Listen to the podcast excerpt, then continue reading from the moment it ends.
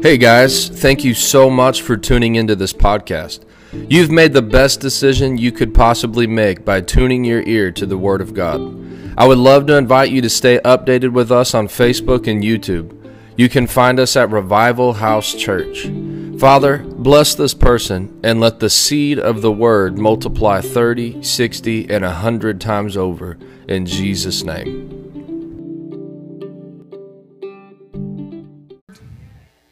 Tonight, I'm going to be preaching a sermon called 10 Conditions of Answered Prayer. 10 Conditions of Answered Prayer.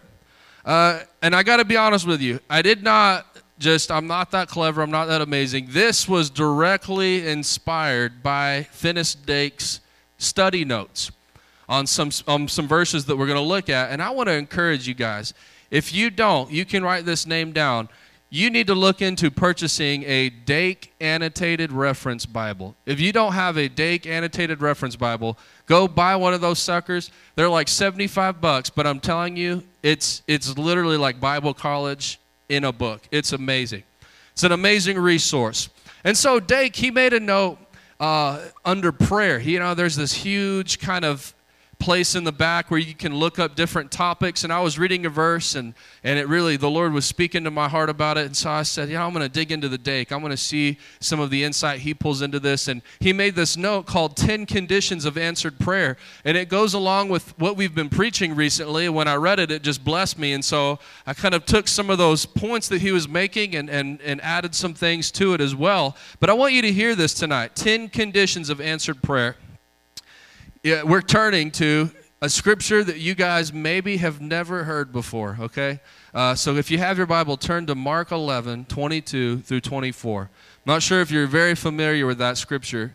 Uh, if you go to this church, you're probably, if you don't go, you're like, what the heck? If you go here, you're probably laughing because we preach on, I preach on this verse all of the time. And it's amazing. You know, Kenneth E. Hagin spent his entire life preaching Mark 11, 22 through 24. And I mean, uh, you know, some of the people that I've met that were a part of Rhema, Bible College while Kenneth Hagin was still alive, they said that he could spend an entire semester preaching out of Mark 11, 22 through 24. Every day, an hour a day, preaching out of those two verses. Isn't that crazy? For like six months. Can you imagine every day preaching about the same? And it's not the same thing, it's fresh revelation. There's just so much. There's just so much revelation to pull out of it.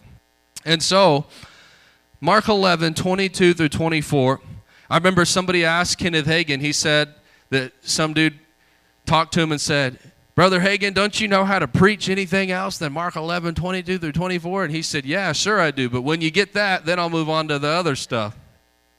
Because it's, I'm telling y'all, it's so important. Oh my goodness. Uh, so let's go ahead and read it. I'm going to read it in the New King James. Uh, so Jesus answered to them, Have faith in God. For assuredly I say to you, whoever says to this mountain, Be removed and cast into the sea, and does not doubt in his heart, but believes those things which he says will be done, he will have whatever he says. Therefore, I say to you, whatever things you ask when you pray, believe that you receive them and you will have them. Amen. Man, that's a little bit different than how most Christians think about prayer, right? Most Christians think about prayer as we're just throwing stuff up. It, God, if it be your will. But yet Jesus is saying, no, you can speak to a mountain. You can command it to move. If you believe the things that you say and do not doubt, you can have whatever you say. Therefore, whatsoever you desire, say, I desire. I'm going to open up a whole nother reality tonight so that you can get over this God, if it be your will, junk and business that keeps you bound and entrapped. In this verse, it doesn't say whatsoever things God desires, it says whatever you desire. And I'm telling you, I might offend a religious devil, but it's the God honest truth what the Bible says. So here's his note First, this is what intrigued me. His note for this is he says, Here, faith without doubting is the condition to meet if one wants the fulfillment of the benefits. All right? If you want mountains to move, if you want answers to prayer, if you want the thing that you desire to actually come to fruition and you see it materialize in your hand, he says, faith without doubting is the condition to meet if someone wants the fulfillment of the benefits. He says, the prediction or promise is that everyone, say everyone. So this is for anybody. This isn't just for pastors or preachers or anointed people. You know, we think some people are more anointed or whatever, more gifted, more called, more blessed, more chosen by God. No, this is conditions we're going to give you that anybody can grab a hold of these things. Anyone who meet these conditions will be answered, even, he says this, even to the moving of mountains. Amen. So basically, if you'll meet these conditions, no matter who you are, how old you are, how young you are in the faith, if you'll meet these conditions, anybody will get the answers to their prayers, even to the extent of mountains moving. Say, mountains moving. So let's go ahead and just dive right into it tonight. I don't want to waste any of your time. Number one, here's the first condition. First condition of answered prayer, number one, have the faith of God. I want you to write that down. Have the faith of God. I know that if you've gone to this church, you've heard me talk about this in passing a little bit, but I want to talk about it a little bit more. Have the faith. Do you see that word of? Very specific. Not have faith in God, have the faith of God. So, look at Mark 11 22. Put that up in the New King James. Right? So, Jesus says, he starts this whole discourse off and he says, He answered to them and said, Have faith in God. That's what we read in the English. But if you actually study in the Greek, I've told you guys this, but I want to say it again. If you study this in the Greek, the word in is not in that sentence. So it actually reads the word for faith is the word pistis, right? Pistis. Sounds like a piston. Anybody that works on cars knows what a piston is, probably way better than I do. But that's what faith is, is related to, is this word pistis. Uh, and the word God is the word theos, like where we get the word theology. So in the Greek, it says have pistis theos, or have thistos pis, uh, theos pistis. So basically what that means is he says there's no in in the sentence. So he says this, have God faith. Have God faith. Jesus didn't say have faith in God. No, he was saying have the faith of God. Have God like faith. Have God faith. If you'll have God faith, he said, you can move a mountain. You can speak, and whatever it is that you say or you desire, it will come to pass just as you said it. You can pray for anything, and if you believe that you received it, you will have it. Say, I will have it. Jesus never, never taught this form of prayer when we just go around praying and, you know we never see anything that's why so many christians are hard-hearted and they're atheists because they've quote unquote prayed and they've never seen anything come to pass it's like you know we're supposed to serve this god that's dead that doesn't hear us that doesn't move that man how come i've wanted and desired these certain things prayed for these certain things and it's never happened oh they don't understand prayer tonight i'm going to help you understand even what prayer really is and so Jesus says, have God faith. Here's the question If we have God faith, we can move mountains. Anything we say will come to pass, right? So here's the question What does it mean to have God faith? If that's the first condition to getting answers to the things that we pray, is having God faith, what does it mean to have God faith? Well, look at Romans 4 17. It says, As it is written, I have made thee the father of many nations. This is in the King James. Before him who believed, even God who quickened the dead. Look at this God who quickened the dead and calleth those things which be not as though they were. So, how does God operate? It says, He calleth those things which be not as though they were. I want you to say, call. God calls things that are not as though they were. I want to read the same verse in the New King James.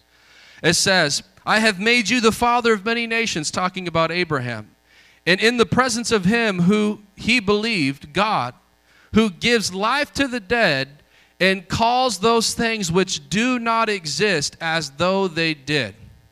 I'm going to read it to you now in the Amplified. It says, In the sight of him and who believed God, that is, God who gives life to the dead and calls into being that which does not exist. Grab a hold of that. God calls into being the things that don't exist. Look at this in the Passion Translation. Talking about Abraham, it says, He is our example and father, for in God's presence he believed that God can raise the dead and call into being things that don't even exist yet. Say, He calls forth. Say it again. Say, He calls forth. So here's the picture that it's painting. What does God do when something isn't there? If there's nothing there, what does God do? He calls it forth. Say that. He calls it forth. He calls things that are not there into being. What does God do when there's something missing? He calls forth. What does God do when something doesn't even exist? Guess what? He calls it into being, He calls it forth. Hallelujah. This is, the Bible teaches, this is God. This is the faith of God. This is how God operates. This is how God does things. He calls it forth.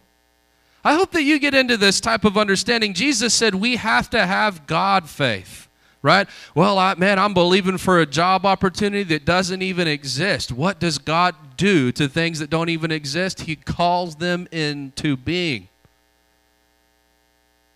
Man, this will change your life if you get a hold of this.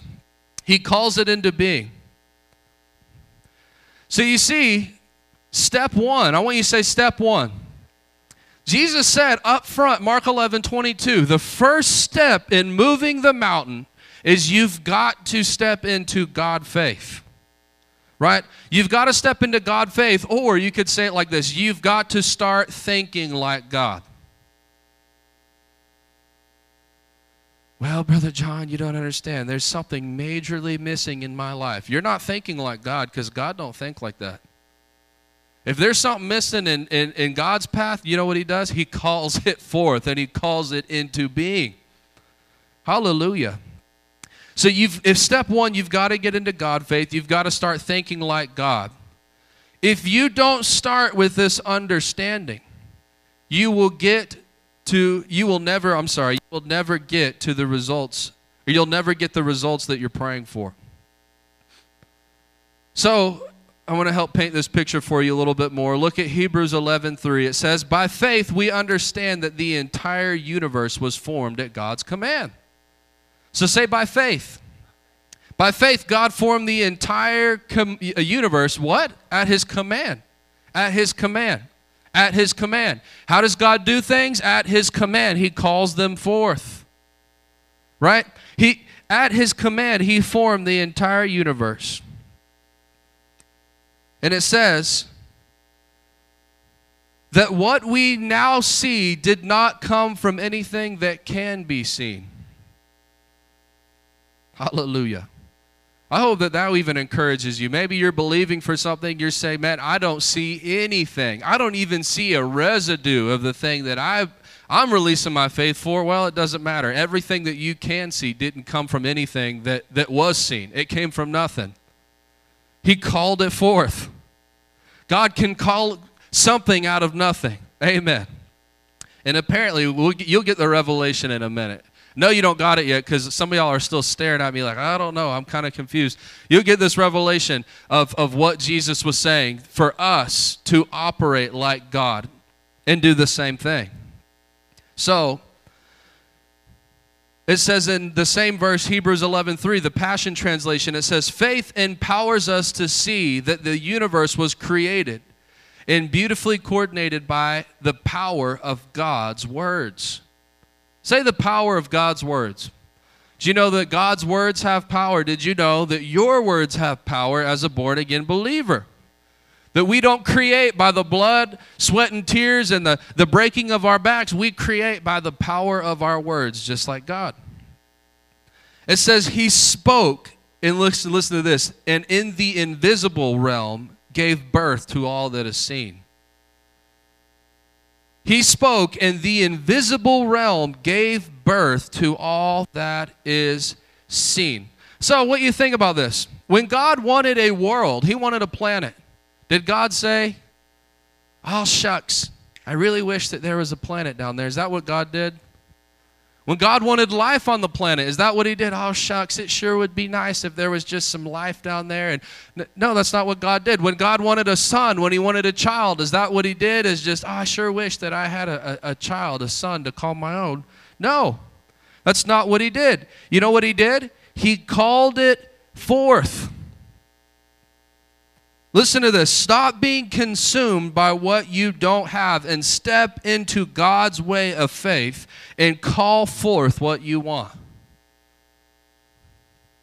Hallelujah. I'll read it one more time. Stop being consumed by what you don't have and step into God's way of faith. What is God's way of faith? He calls things forth into being. Call forth what you want tell you something. We complain because we don't have, but yet we don't have because we don't call it forth. Look at James 4 2. You want what you don't have, so you scheme and kill to get it. You're jealous of what others have, but you can't get it, so you fight and wage war to take it away from them. Y'all, I'm going to tell you that that's kind of the summary of human existence.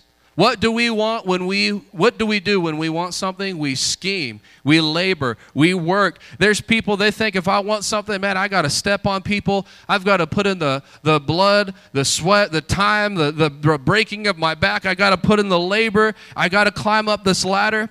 Yet that's not what God said. He says you don't have what you want because you don't ask God for it. I want you to say ask. That word ask, it means this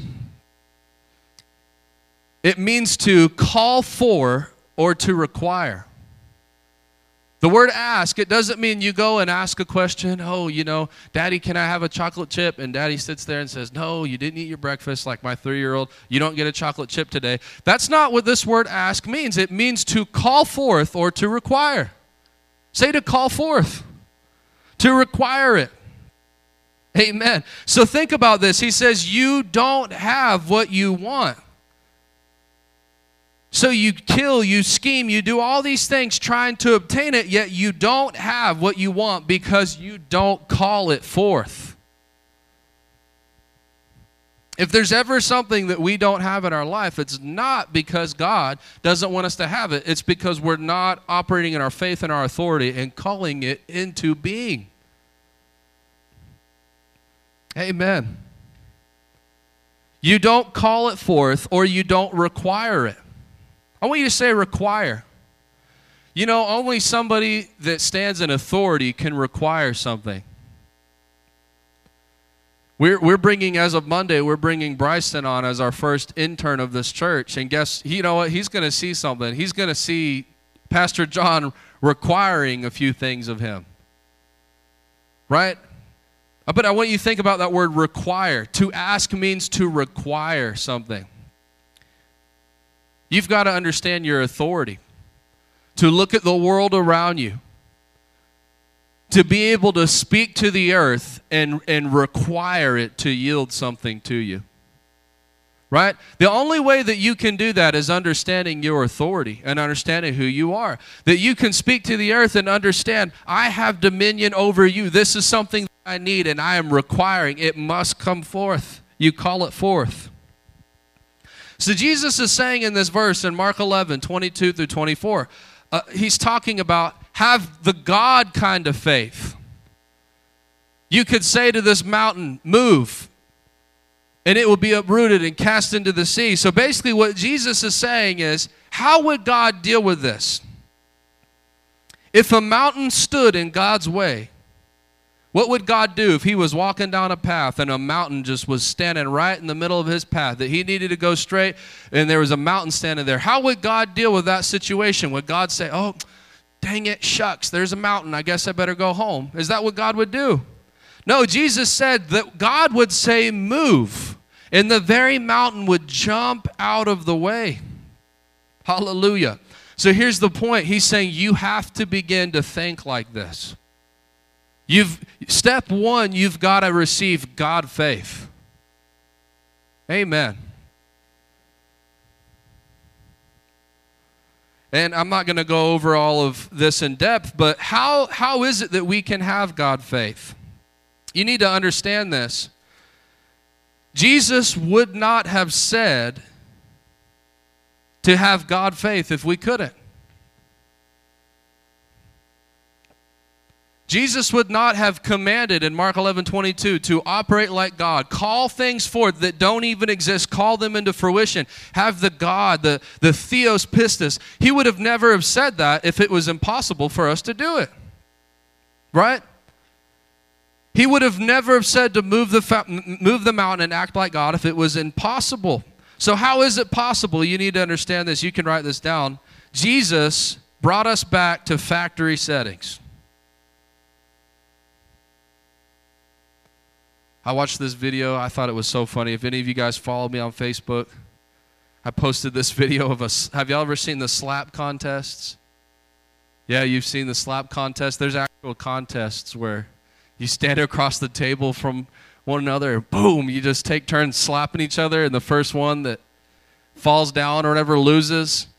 And it was so funny. It was this big old boy and this guy that had like a like face implants and piercings, and he had his eyes tattooed. He looked like the devil. And he like slaps this big old country boy, and the guy just like stands there, doesn't move, and then he he starts rearing back. And anyways, there's this African commentary, and he's like, "Satan, you will never win. Satan, you cannot win." And then he's like slaps this guy and he falls down like the little devil dude. Like i mean this is a real thing. Falls backwards like knocks the fire out of this guy. And he's like jesus is lord. I mean it's just hilarious. He says that he just returned him back to factory setting. That guy woke up baptized in the holy ghost ready to go get a job application at chick-fil-a. Jesus returns us back to factory settings, basically what that means is I want you to understand this Jesus' blood made us holy and righteous, and now the Spirit of God fills us and resonates us as the sons of God. I'm going to give you a few scriptures and, and help you tie this together. John 1 12, it says, But to all who believed in him and accepted him, he gave the right to become children of God. Say, children of God. You know who the first child of God was? Adam. Adam was the first son of God. And then when sin entered into the world, people weren't truly children of God. I mean, they were made in the image and likeness of God, but that God nature had been taken out of them. And so when Jesus was born of a virgin woman, if you've ever wondered why, you know, why was Jesus born as a, from a virgin? Why does the Bible say his mother was a virgin? They think that that's just some kind of religious folklore. No, it's because Jesus was born of a virgin. He had no earthly father. The Bible says that the sins of the father are passed down through their sons. So basically, what that means is Jesus was born without sin nature. He was born of a virgin, he was born without sin nature. And so that's why God, when he was baptized, the heavens opened up and the Lord said, This is my son. He identified him as a child of God. Well, why, why am I even telling you that? Well, you need to understand Adam in the garden, you read the book of Genesis, Adam had all authority over the earth. You know why? Because the Son of God has all authority over the earth. Adam could speak to animals, and whatever he said, that's what they became. Adam had the total rule and dominion and authority over the planet. And Jesus, as a Son of God, you ever wonder why he was able to, you know, do these miracles? The power of God he possessed as a son of God. He could multiply bread and fish, walked on water. I mean, did things that aren't humanly speaking possible. Well, he did it because he was a son of God. Right? He had the DNA of his father, he had the faith of God. He was like God. And he was God. Jesus wasn't just like God, he is a member of the Godhead. He said, If you've seen me, you've seen the Father. But I want you to see this Romans 8 15 through 17. It says, You've not received the spirit that makes you fearful slaves. Instead, you received God's spirit when He adopted you as His own children. Now we call Him Abba, Father. For His spirit joins with our spirit to affirm that we're God's children. And since we are His children, we are His heirs. In fact, together with Christ, we are heirs of God's glory. But if we share His glory, we must also share his suffering. So the Spirit of God, what does it say? It makes us sons of God. If you're a woman, you're still a son of God. We say sons and daughters, but I mean sons. It, it's the same thing, right? You can be you're you're a woman and you're a child of God. So last scripture, and I want to tie this together, Galatians 5:22. It says, But the fruit of the Spirit is love, joy, peace, long suffering, gentleness, goodness faith. I want you to say faith. One of the fruits of the Spirit is faith. So, listen to this. Our sonship has been reinstated by faith due to the blood of Jesus and confirmed by the Holy Spirit. Basically, that means we act as Adam acted before the fall and Christ acted on the earth. We act as Adam acted before the fall and Christ acted on the earth. Hallelujah. So the Spirit of God makes you a son and then produces fruit of the sonship is faith. Faith. What? The God-like faith. The pistis theos. Are y'all following me? So, number one, condition to answered prayer is we have to be in God's way of faith, God's way of being. We have to call those things that are not as though they were. So that's going to piggyback right to number two. Here's the second uh, condition of answered prayer. Number two, write this down. Ready? You'd never believe. The second condition for answered prayer. What do you have to do if you want prayers answered? Number two, you have to pray. Right? Pray. Number two, pray. Dake's note for the 10 conditions of answered prayer, he said pray, but then he wrote this note that I thought it was amazing. It says, pray, and then he elaborates, it's to say in no uncertain terms what you want. We'll come back to that. But to say in no uncertain terms what it is that you want. I want you to write this down. I know I have you doing a lot of writing, but write this down. Praying is saying. Praying is saying.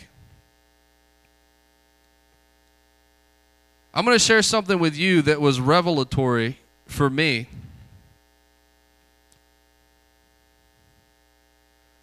Praying is saying.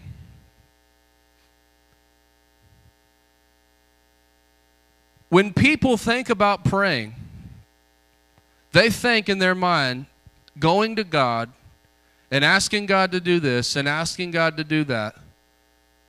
And that's what praying is, right? You go to God and you're kind of having this communication with God and you're, you're asking the Lord for the chocolate chip cookie. You're asking the Lord, you're, you're directing everything towards God. That, I mean, really, that's our first thought is everything directed towards God when we're praying, right? That's what most people think, but I'm telling you that this is really where we miss it. Because look at Mark 11, 22 through 24. I'm going to show you something here. Jesus answered them, I'll read it again. Have the faith of God. Have the theos pistis. For assuredly I say to you, whoever says to this mountain, wait, does he say whoever says to God? No, to the mountain. So hold on. Jesus said if there's a mountain that's in front of you, you don't go speaking to God about the mountain, you go speaking to the mountain, right? Whoever says to this mountain, not whoever prays to God and asks God to handle the mountain, whoever says to the mountain directly, be removed and cast into the sea, and does not doubt in his heart, but believes those things which he says will be done, he will have whatever he says. Therefore, I say to you, whatever things you ask when you pray, say, pray. Believe that you receive them, and you will have them. Let me ask you this question How many times is the Father, the Son, or the Holy Spirit mentioned in this passage? He says, have the faith of God, and then everything else. There's no other reference to God, right? How many times does he mention the Father? Does he mention Jesus, the Son? Does he mention the Holy Ghost? No, he doesn't. He mentions the mountain. He mentions the, the obstacle. He mentions the thing that you're targeting with your confession and with your word and with your faith. But yet, then he says this. I actually want to look at it in the NLT. Let me turn there real quick.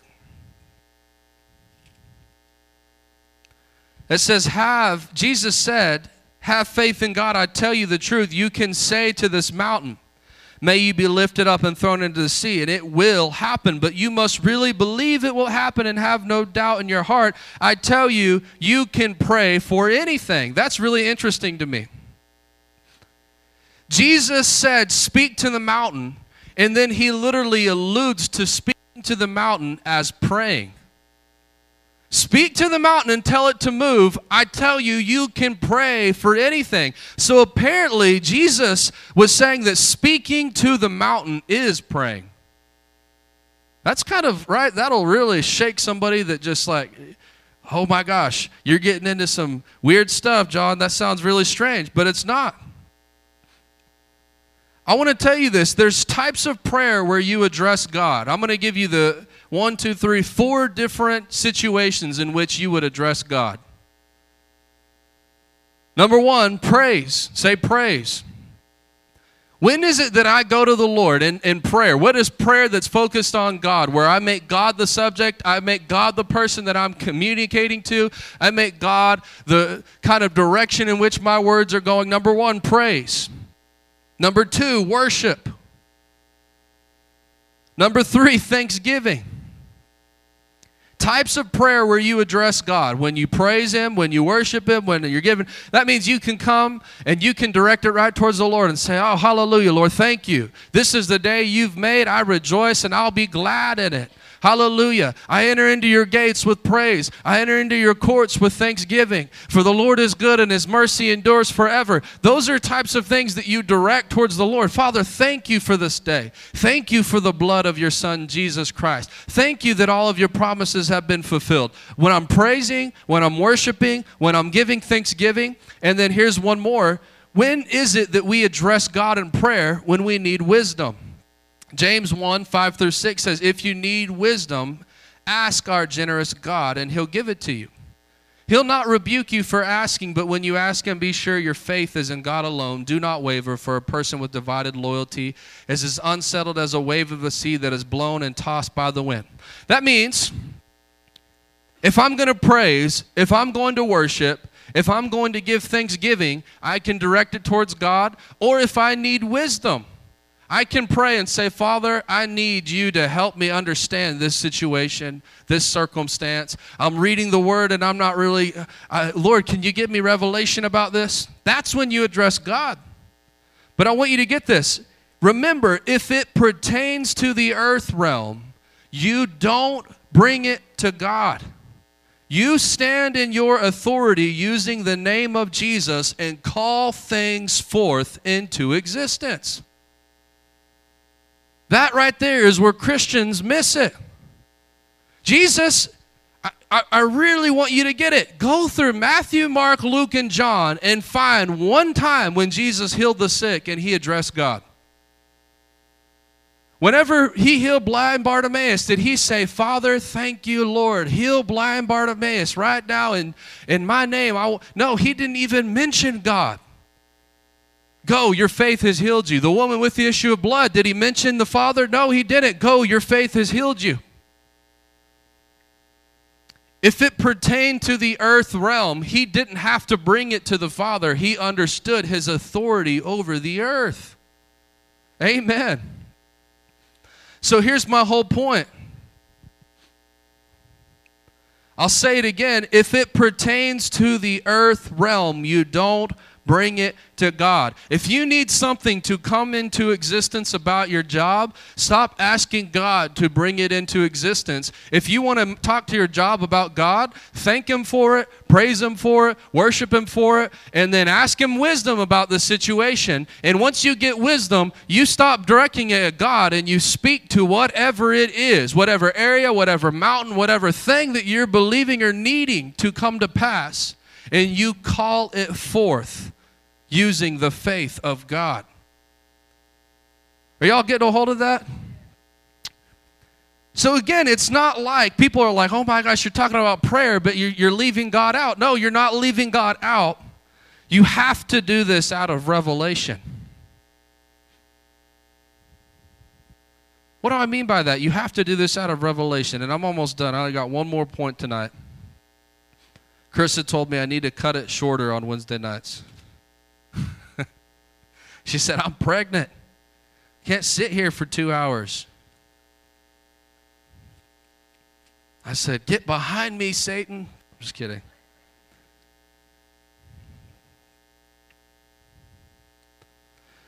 So look at first, you know, I've read this to you, but First Corinthians, Second Corinthians 1, I'm sorry, Second Corinthians 1 and 20.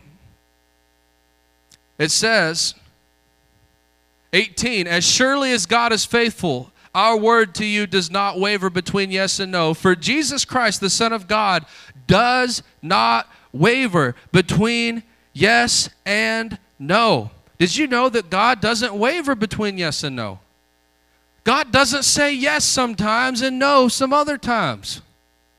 It says Jesus does not waver between yes and no. He is the one whom Silas, Timothy, and I preach to you as God's ultimate yes. Say resounding. It says, for all of God's promises have, have been. Say have been. Is have been past tense, present tense, or future tense? It's past tense, right? That means that when Jesus shed his blood, all of God's promises were fulfilled with a resounding yes and amen. Say resounding yes. What a resound that word resounding means a continuing echoing yes, yes, yes, yes. That means if I ever approach God's word and one of God's promises, it's yes every single time. Right? So now do you understand why I don't have to address God because God's already addressed it in His Word. Man, I don't got to address God about the blessing on my life. Lord, I would you please bless me a little bit more? He's, he's already said yes in Christ. He already gave it to us. Therefore, I don't pray to God about it. I stand in the authority of the name of Jesus Christ and I call things that be not into existence. Are y'all with me here? You've got to do it out of revelation. Say revelation. I give you the keys, Matthew 16, 19. Jesus said, I'll build my church. I'll give you the keys of the kingdom. Whatever you bind on earth, I'll bind in heaven. Whatever you loose on earth, I'll loose in heaven. Not whatever be God's will. Lord, if it be your will, please let it happen. That's the type of prayers Christians pray, and nothing happens because that's prayer outside of the Word of God. That's prayer that has no revelation behind it and no faith. That's not the God kind of faith. But most Christians, I told y'all, Jesse Duplantis says it. We, we pray about the mountain. Stop praying. Tell it to move. So he says, all of the promises have been fulfilled. I give you the key. Psalms 8, 4 through 8. I'm not going to read it, but it says, He gave human beings charge of everything. Say everything putting all things under their authority. So in Psalms 8, God made the earth, and it says He gave humans charge of everything on the earth. So if it's on the earth, is this chair on the earth? Then I don't got to pray about that chair. It's under our authority as human beings. Our cars on the earth, our houses on the earth, is money on the earth, then you don't have to pray about those things. Because God has already given us yes, already given us amen, gave us the keys of the kingdom, total authority over the earth. That's why Jesus said, You speak to the mountain. Hallelujah. Man, this is good stuff. I'm telling you right now. So remember, the faith of God calls it forth. Remember Romans 4:17 that we were looking at? Where, where Jesus said, Have the faith of God, have the theos pistis. And we said, What is the faith of God? We read Romans 4:17. I'll read you the, just the last part. What is the faith of God? He calleth those things which be not as though they were. Say, He calleth. You're more spiritual if you put the if on the end of it.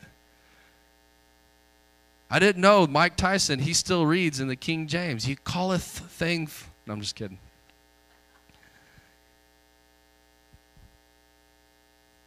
No matter which translation you read, he calls those things which, which be not as though they were. New King James, he calls those things which do not exist as though they did. Amplified, he calls into being that which did not exist. The Passion Translation, he calls into being things that don't even exist yet. Here's the picture you should get. How does God deal with situations? He calls them into being. So, why don't Christians get answers to prayer? Because they don't call it in. They don't call it in. How many Christians you know complain about money? Everybody should wave, wave 10 hands. Put both hands up, put both le- levitate off the ground, and put both feet up in the air along with your hands. I know that all they do. They just complain about money. How many Christians do you know that speak to the earth and command money to come? Probably like zero. Because if you heard a Christian doing that, you would think, you're so weird. Why in the heck the, would you do that? But literally, that's what God would do. If he ever found himself in a situation in which he was missing something, he would call the thing that be not into being. Amen.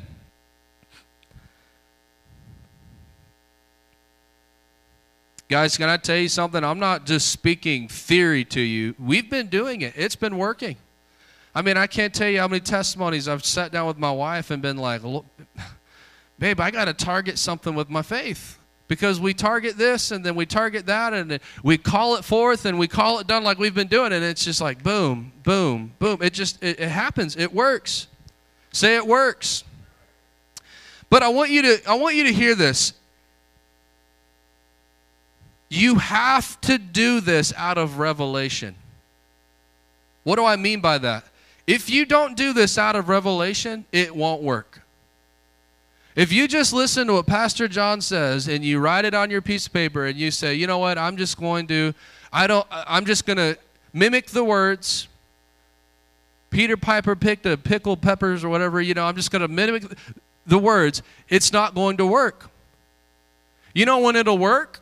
When you read the scripture and you get what I'm saying to you and you're like okay now i don't hear somebody else talking about it. I i see it. It comes alive on the inside of you.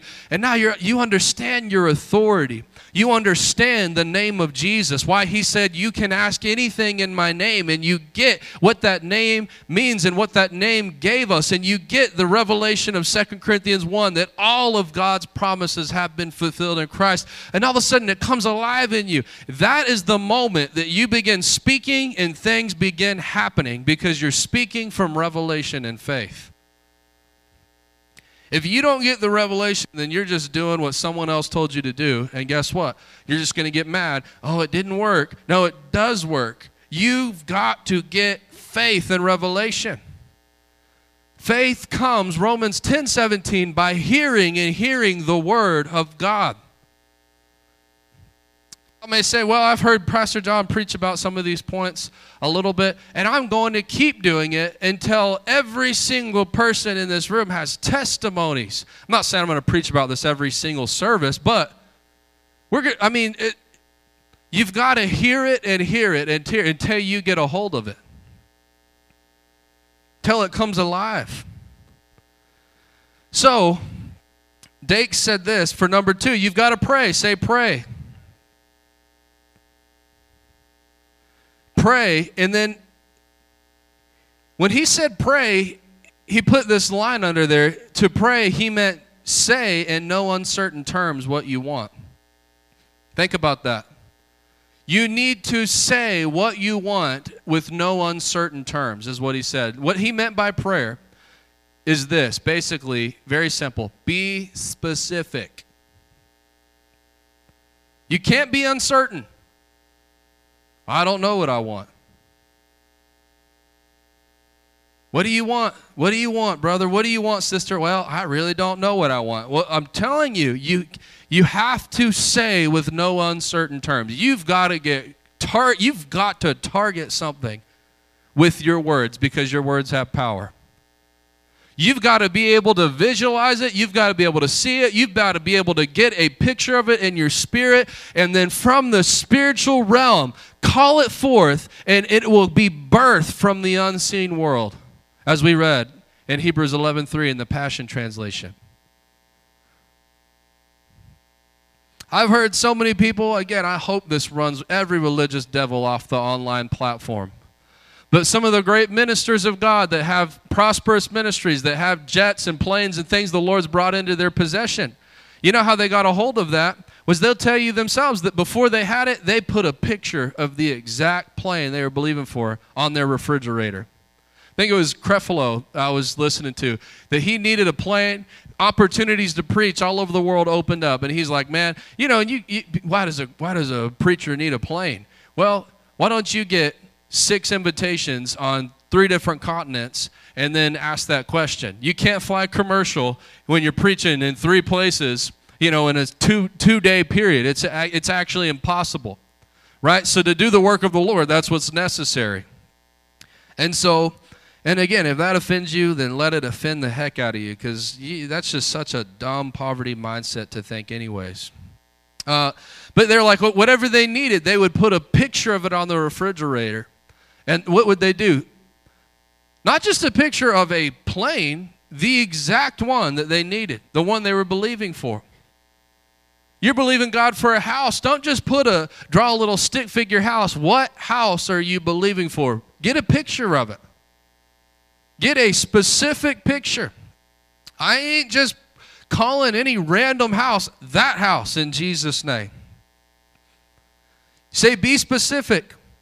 You cannot be uncertain. That means how much? How many? What is it? What is it specifically? I told y'all this, it's really true, but people say, man, I just believe in God for financial increase. That's great. How much financial increase? Well, I've called in financial increase, and guess what? The, you made five extra dollars this month, and you, the Lord, you, you got what you prayed for. Well, that's not what I meant. Well, why don't you say what you mean then? You got problems in your body. Don't just say, Lord, I, I thank you for my healing. Why don't you get specific? Don't just pray, don't say vague things. Well, I'm healed. No. This pain, it, this pain in the back on the left side is gone in Jesus' name. I rebuke you in Jesus' name. Not just this vague concept of what healing is. No, I'm targeting something specifically. Jesus said you could speak to the mountain, say the mountain. You know, before you can tell the mountain to move, you have to identify what the mountain is. Hebrews 11:1 says faith is the substance of things hoped for. I told you this, I'll tell you again. If you can't target what you're hoping for, faith has nothing to bring into existence. It was it's been crazy, but I told Carissa, you know, we've been setting specific goals. We've been setting financial goals. That's why in the announcements today, you heard me say we are calling in 60 people to the services this month. Why am I doing that? Because we're not praying vague prayers. Oh, Lord, you know, we call in increase in Jesus' name, and then one person comes in. Oh, hallelujah. No, 60 people, specific goals, specific things.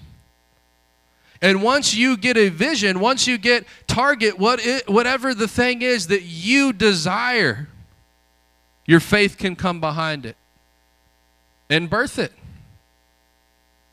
Are y'all still following me? You need to ask yourself, how much am I believing for? How many am I believing for? What is it I'm believing for? What's the mountain I'm trying to get moved? What am I hoping for? Once you can answer that question specifically, now call it forth from a place of revelation. Number three, what is the last thing? I'm going to go over this. Last condition to answered prayer. This right here, man, if this don't get you jumping and excited, then shoot, I don't know what will, because this is great. Number three, the third condition. And I want you to you, you to understand this. These work for anybody. Say anybody. So so far, anybody that will step into God-like faith, anybody that will say, speak, pray, declare, call it forth. Anybody who number three Number three is this to have unlimited faith without qualifying and limiting God's will or what you want. To have unlimited faith.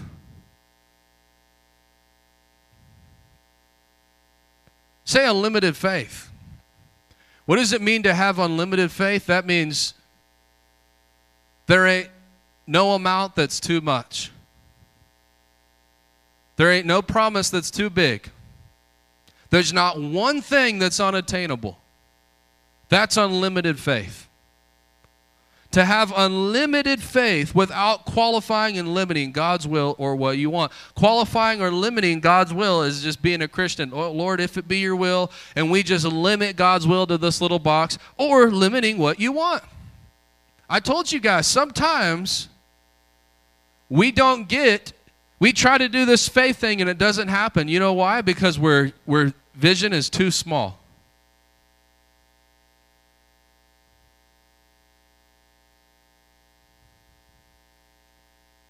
Your vision's too small. And if the vision's too small, because you're thinking, you know, well, I, I believe God could give me a hundred dollars, but a thousand, oh, I don't know about that. That just seems unattainable. That seems impossible. And then literally, by setting the bar so low, you're already operating in unbelief. Right? So it's having unlimited faith without qualifying or limiting, God's will or what you want. I'm going to end with this. Therefore, I say, I'm going to try to be done in the next nine minutes. Therefore, I say unto you, look at this, Mark 11 24. We're going to break some words down. Therefore, I say unto you, Jesus said, what things soever ye desire. Who desires? Us, say me Whatever things you desire, when you pray, believe that you receive them and you shall have them. Put that up on the on the screen, please. Mark 11, 24 in the King James. What things soever you desire when you pray, believe that ye receive them and ye shall have them. Huntington boys still talking King James. Ye, ye, ye, ye, ye. Ye desire, ye pray, ye receive, they call them the yee-yees. So let's break some of these things down. It says, whatsoever things, say the word things. Say the word what. What things soever you desire. So that word what, or that word things, is this Greek word. It means this it means each, every, any, all, the whole, everyone, all things, everything. If you haven't been paying attention up to this point, listen to this because this is worth the whole thing. Whatever things you desire. So we say, well, is it really God's will? Well, let's identify. Whatever things, say things. That word things means each, every, any. Say any. So Jesus is basically saying anything that you desire. This this godlike faith, calling things that be not as though they were, it will work for anything. Hallelujah. It's not it won't only work when you're in problems, it will work for your prosperity, it will work for your healing, it will work for any and all things. It means each and every any, all the whole, everyone, all things, everything. So basically say everything. If it, exi- if it exists in the universe, it works. If it can be conceived, it works for it, right? So, say the word what. So he said, What things? That word what is the Greek word hosos. It means as great as, as far as, however much, however many.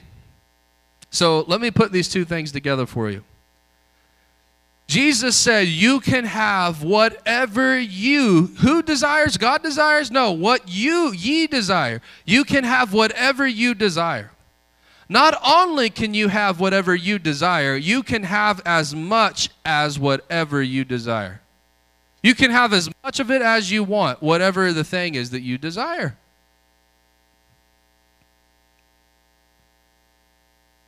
But he was basically saying is there's no ceiling as great as great as you can conceive. Not only will God give you the thing, I mean, we've got to say quantity.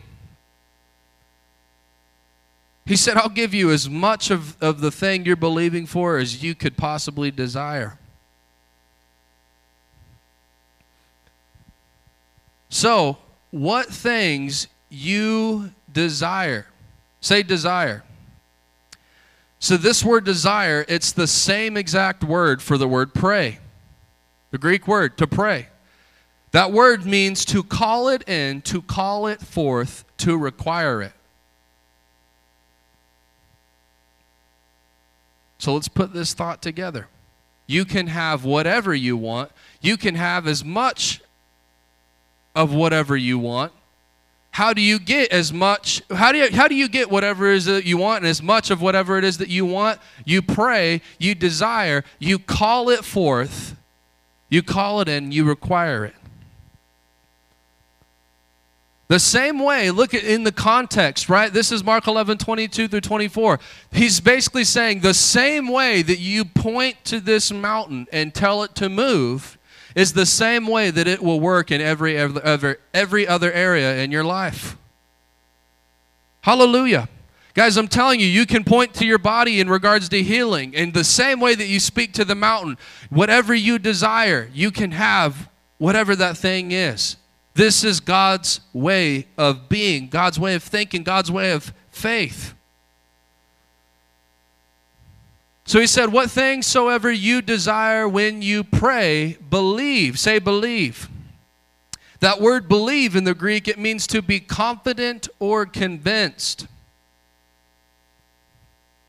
Believe that you receive. Say, receive.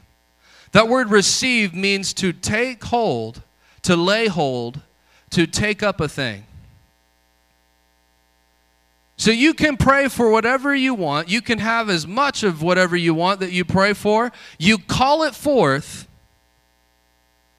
And once you call it forth, he's saying you be confident, convinced that you have taken hold of the thing that you desire. And then what did he say? You shall have them. Say, shall have.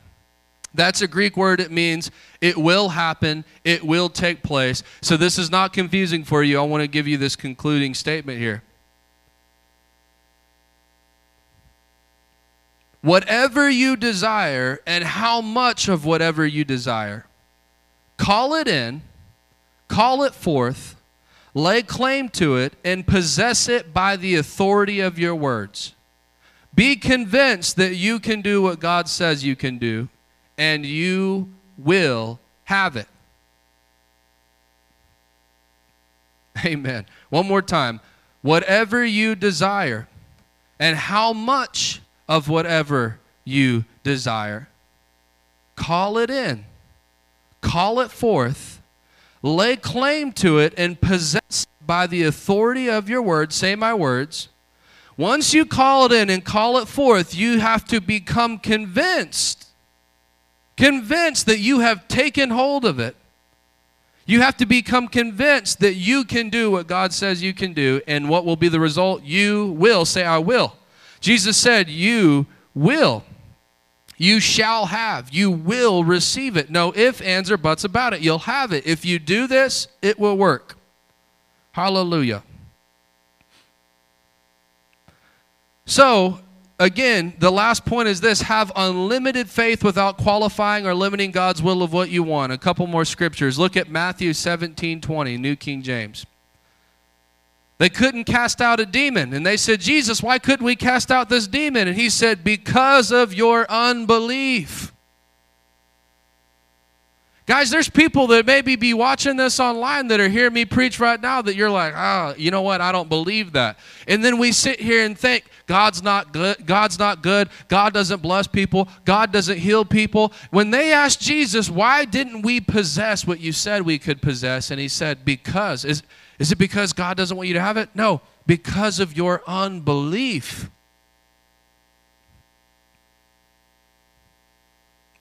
And he says, for surely I say to you, if you had faith as a mustard seed, you could say to this mountain, Move from here to there, and it will move. Say, it will move.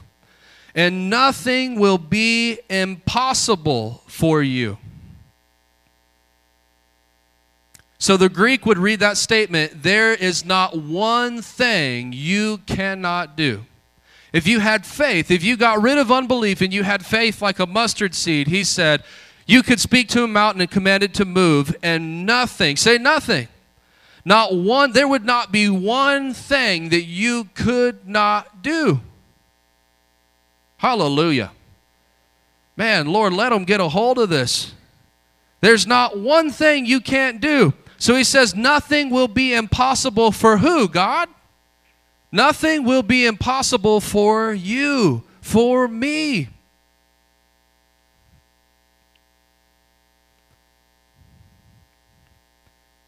If you have faith, nothing, there's not one thing you can't do. Nothing is impossible for you to achieve if you have faith. Matthew 21, 21 through 22, Jesus told them, I tell you the truth, if you have faith and don't doubt, you can do all things like this and much more. You can even say to this mountain, May you be lifted up, thrown into the sea, it will happen. He says, You can pray for anything, and if you have faith, you will receive it. Say, I will receive it. Does it sound at all like Jesus ever taught this? We just pray and maybe it'll happen, maybe it won't. Can we find examples like that in the Bible? Where do we come up with that crap? Where does that even come from? Jesus taught a formula that works every single time. Say faith and God like faith, not just any faith, not the little weak, watered down thing that we that's hope and wishful thinking that we call faith. No, what the Bible calls faith. So Mark 9:23 Jesus said to them, "If you can believe, all things are possible to him who believes." So basically, the Greek would read that statement, you have power to accomplish all things. If you have faith, what will faith do? It gives you the power, say power, to accomplish all things.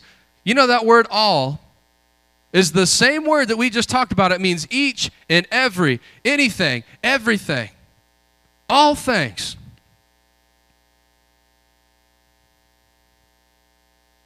I pray that you guys get a hold of that word, all things, and begin to put it to work. What what can I really do on this earth according to the Bible?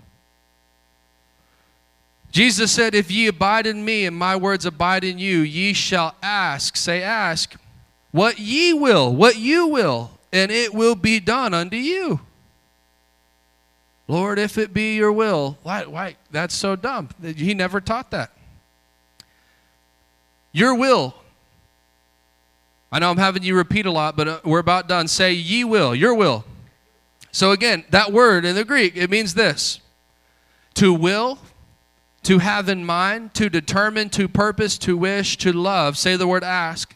The word ask means to call forth or to require. So let's put that in context. If you abide in me and my words abide in you, you can call forth anything that you will. If you abide in me and my words abide in you, you can call forth anything that you conceive in your mind. If you abide in me and my words abide in you, you can call forth anything that you have determined. If you abide in me and my words abide in you, you can call forth anything that you have purposed, anything that you wish, anything that you love. Call forth what you have in mind, what you have determined, what you've purposed, and what you love and wish. Last scripture, John 15, 16. Ye have not chosen me, but I have chosen you and ordained you that ye should go and bring forth fruit, and that your fruit shall, shall remain. That whatsoever ye ask of the Father in my name, he may give it to you. Again, that word ask means to call forth and require in my name. Say, in the name of Jesus. So Jesus said, here's the key to tie all of this together use my name. And when you use my name, whatever you ask, whatever you require in my name, must come. Because his name is the key of David. He said in Matthew 16, 19, I give you the keys of the kingdom. What you bind on earth will be bound in heaven. What you loose on earth will be loosed in heaven. That's the keys spoken of in Isaiah 20, 22. 22, 22. That you'll open a door that no man can shut and shut any door that no man can open. The name of Jesus, I want you to think about this. The name of Jesus gives us as human beings the right to enter into the highest court of heaven and to speak on the earth, and the universe has to comply with what we say when we use that name. Everybody's nodding their heads like, yeah, um, but then we're always sick, we're always bound, we're always broke down about things. Uh, we're not seeing this, we're not seeing that. We don't get the revelation. Why did he say, pray for whatever you desire, believe that you receive it, and you will have it every single time? Why would he say that? Because he we he, he, he meant that we had to understand get this revelation of the name of jesus. That name puts me in authority. That name puts you in authority on the earth. Hallelujah. It's the key. Say it's the key. I want you to think about the name of jesus is the key to unlock any door you go up to a door, it's closed.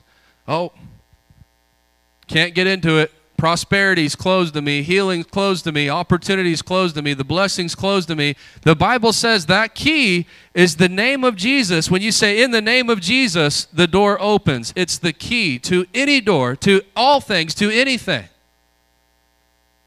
Hallelujah. Thank you, Jesus. Basically, what Jesus said when you use my name, you'll do what I did. You'll multiply bread and fish. You'll heal the sick. You'll raise the dead. You'll cast out demons. You'll do all of these things in my name because everything on the earth and in the universe complies to the name which is given above every name, the name of Jesus.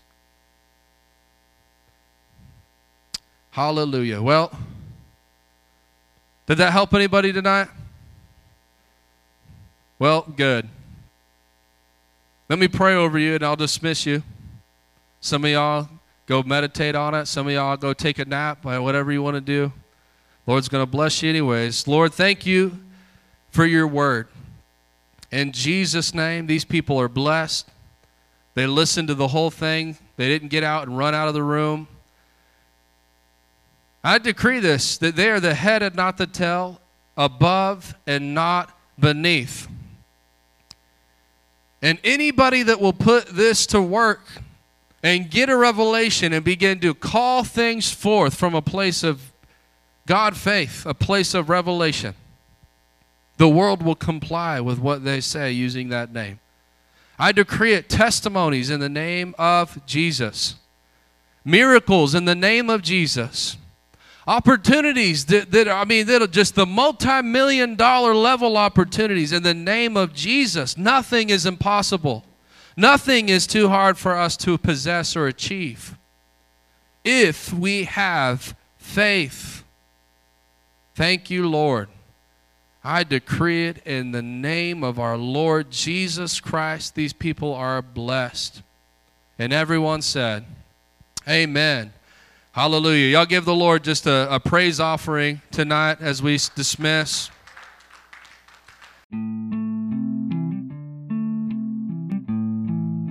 Lord, bless them for being hearers of the word in Jesus' name. If you would like to sow a seed or partner with this work that the Lord is doing, check out the description of this podcast or go to www.rhctx.com forward slash give.